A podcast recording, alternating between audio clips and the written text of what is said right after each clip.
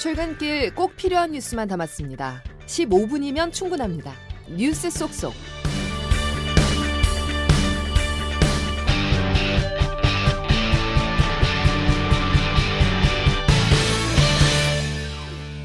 수도권 빅파이브 병원을 비롯해 전국 곳곳에서 전공의들이 사직서를 내고 오늘부터 집단 행동에 들어갑니다.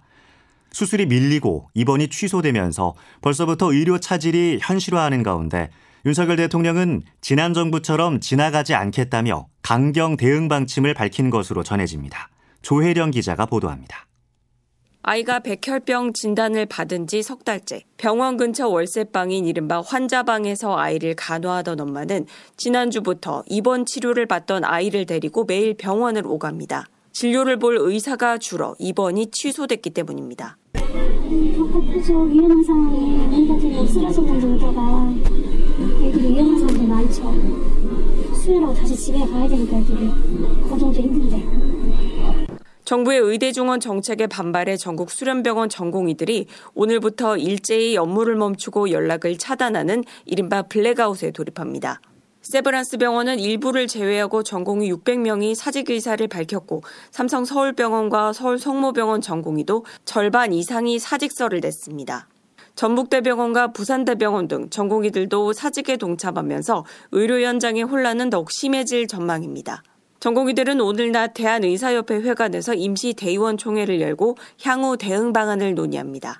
정부는 수련병원 전공의들에게 진료 유지 명령을 내리는 한편 의협 집행부 2명에게 의사면허 정지 처분을 내리면서 강경 기조를 유지하고 있습니다. 보건복지부 박민수 제2차관입니다. 정부는 젊은 의사들이 집단 행동 전면에 나서서 위기로 내몰리는 일이 없기를 바랍니다. 또 의료 공백에 대비해 비상 의료 체계를 가동하고 상황이 길어지면 공중보건의와 군의관을 투입할 예정입니다.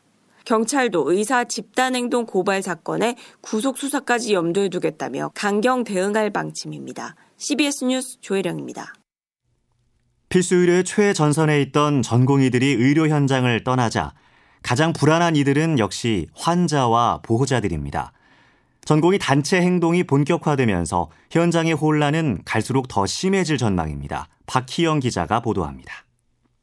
입원했던 백혈병 환자를 하루아침에 외래 진료로 내보내고 수술 일정을 잡아 입원한 환자를 별다른 조치 없이 퇴원시킵니다.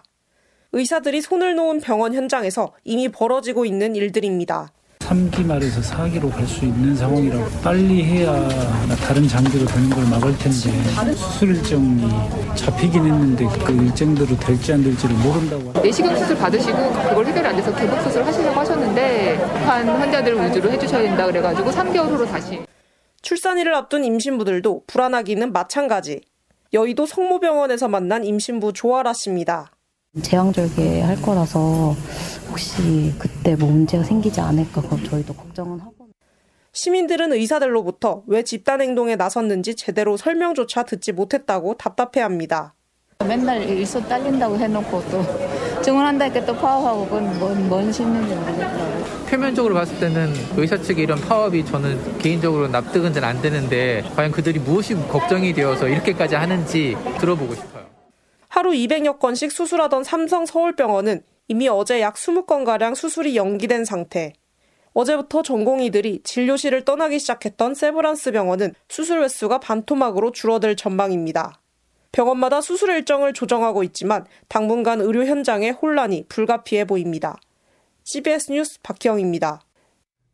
의대생들이 의대 정원 2,000명 증원 방침에 반발해 오늘 동맹 휴학에 들어가기로 하자 교육부는 대학 측에 엄정한 학사 관리를 요청하는 등 의대생들의 동향을 예의주시하고 있습니다. 박종환 기자의 보도입니다. 교육부는 의대생들의 동맹 휴학 방침이 알려진 이후 전국 40개 의과대학과 비상연락 체계를 가동해 대학별 학생 동향을 점검하는 등 대책 마련에 부심하고 있습니다.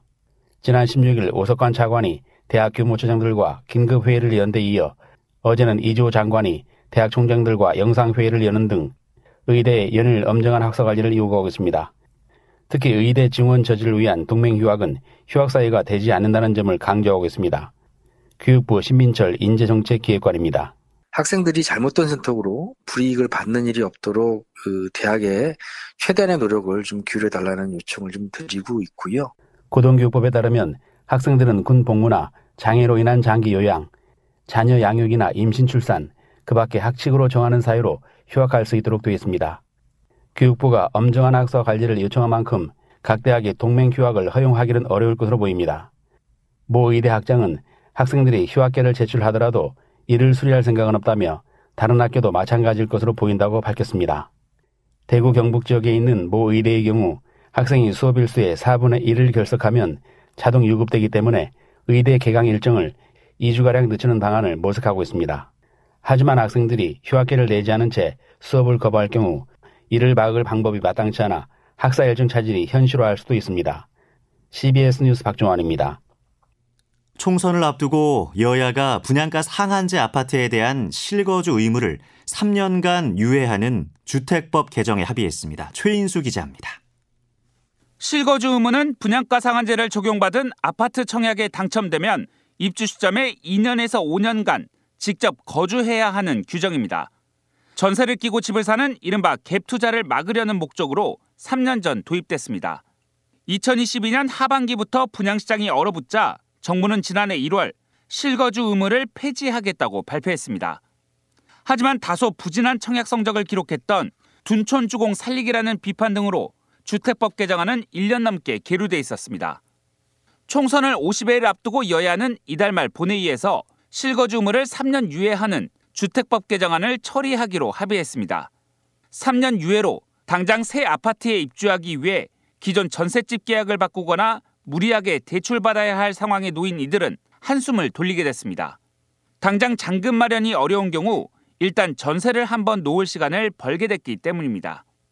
지난달 말 기준으로 실거주 의무가 적용되는 단지는 77개 단지 약 5만 가구인데 둔촌주공이 재건축되는 올림픽파크 포레온 12,000 가구도 올해 11월 입주를 앞두고 있습니다.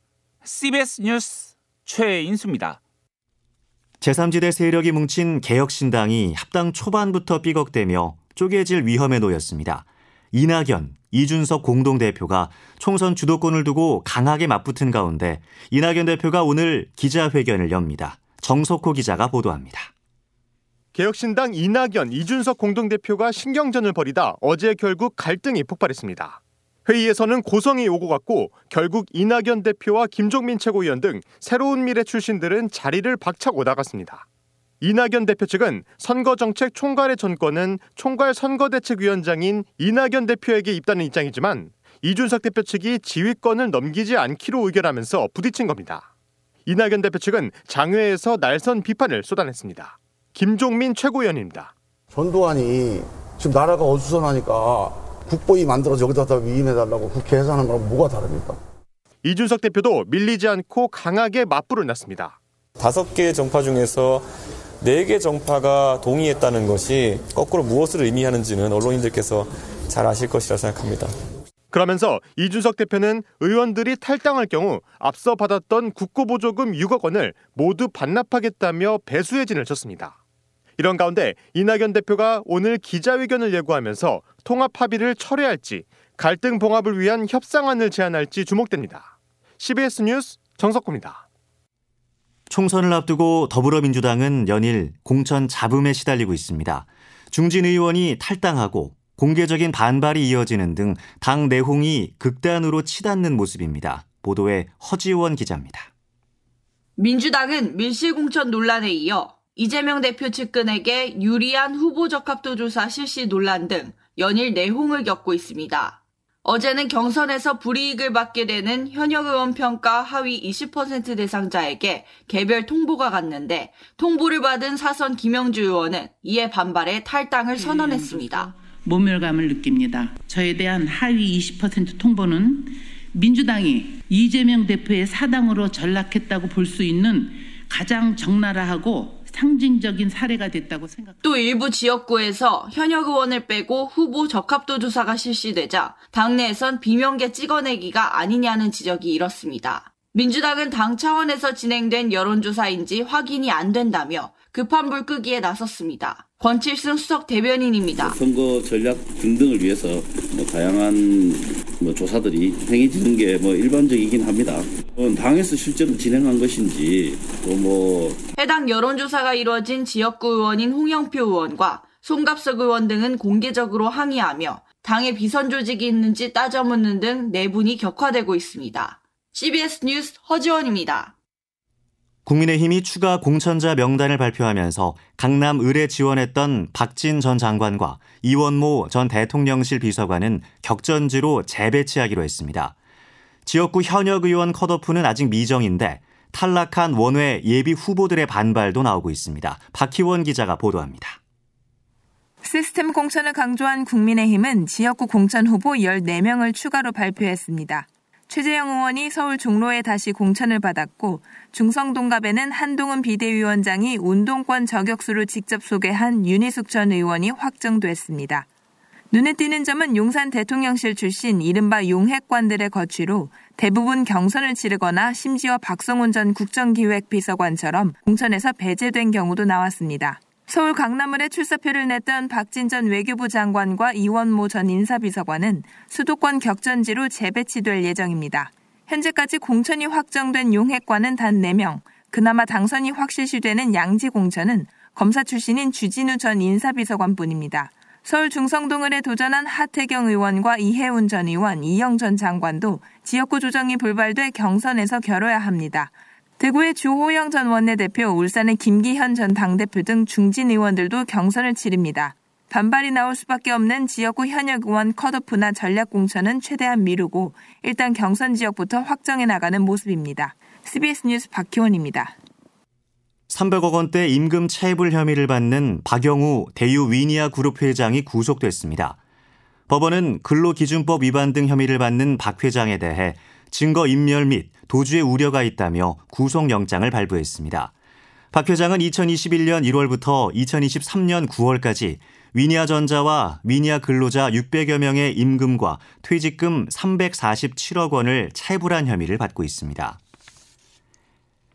5대 은행이 판매한 홍콩 H지수 ELS 상품의 손실 규모가 늘어나면서 배상 방안에 대한 관심도 커지고 있습니다. 금감원은 은행들의 자율 방안 마련을 요구하는 동시에 다음 달 중에는 배상안을 구체화한다는 방침입니다. 박초롱 기자의 보도입니다. 올해 들어 H지수 ELS 상품에서 6천억 원이 넘는 원금 손실이 확정됐습니다. 시장의 관심은 이제 배상안에 쏠려 있습니다. 특히 금융당국이 은행권의 자율배상안을 요구하고 나서면서 긴장감이 커졌습니다. 은행은 압박감을 느끼면서도 난색을 표하는 상황. ELS 상품 자체에 문제가 없고 수많은 투자자의 각 사례를 고려하면 종합적인 자율배상 기준과 규모를 정하기는 어렵다는 겁니다. 투자자 단체에서는 금감원과 은행들이 서로 눈치 보기만 하고 있다며 H지수 ELS 자체가 사기 행각이었다고 비판합니다. 길성주 피해자 모임 대표입니다. 은행에서 예액으로 할까요, 과연? 예약을 하는 순간 자기 잘못을 인정하는 거예요. 배임의미까지 들어가요. 누가 수지를 하겠어요? 안 하지. 자율배상 말 나와서는 안 되는 거예요, 이거는. 금감원이 현재 진행 중인 2차 현장 검사를 마치면 빠르면 3월 초 책임 부담 기준안의 윤곽이 드러날 것으로 보입니다.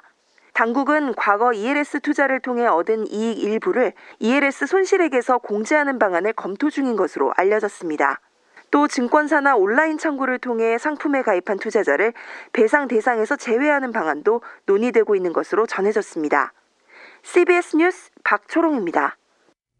유럽연합이 의문사한 나발리 사망과 관련해 러시아에 신규 제재를 가할 것으로 예상됩니다. 호세프 보렐 EU 외교안보 고위 대표는 벨기에 브뤼셀에서 열린 EU 외교장관 회의가 끝난 뒤에 낸 성명에서 제재를 포함해 러시아의 행위에 대한 추가적인 대가를 치르게 할 것이라고 밝혔습니다.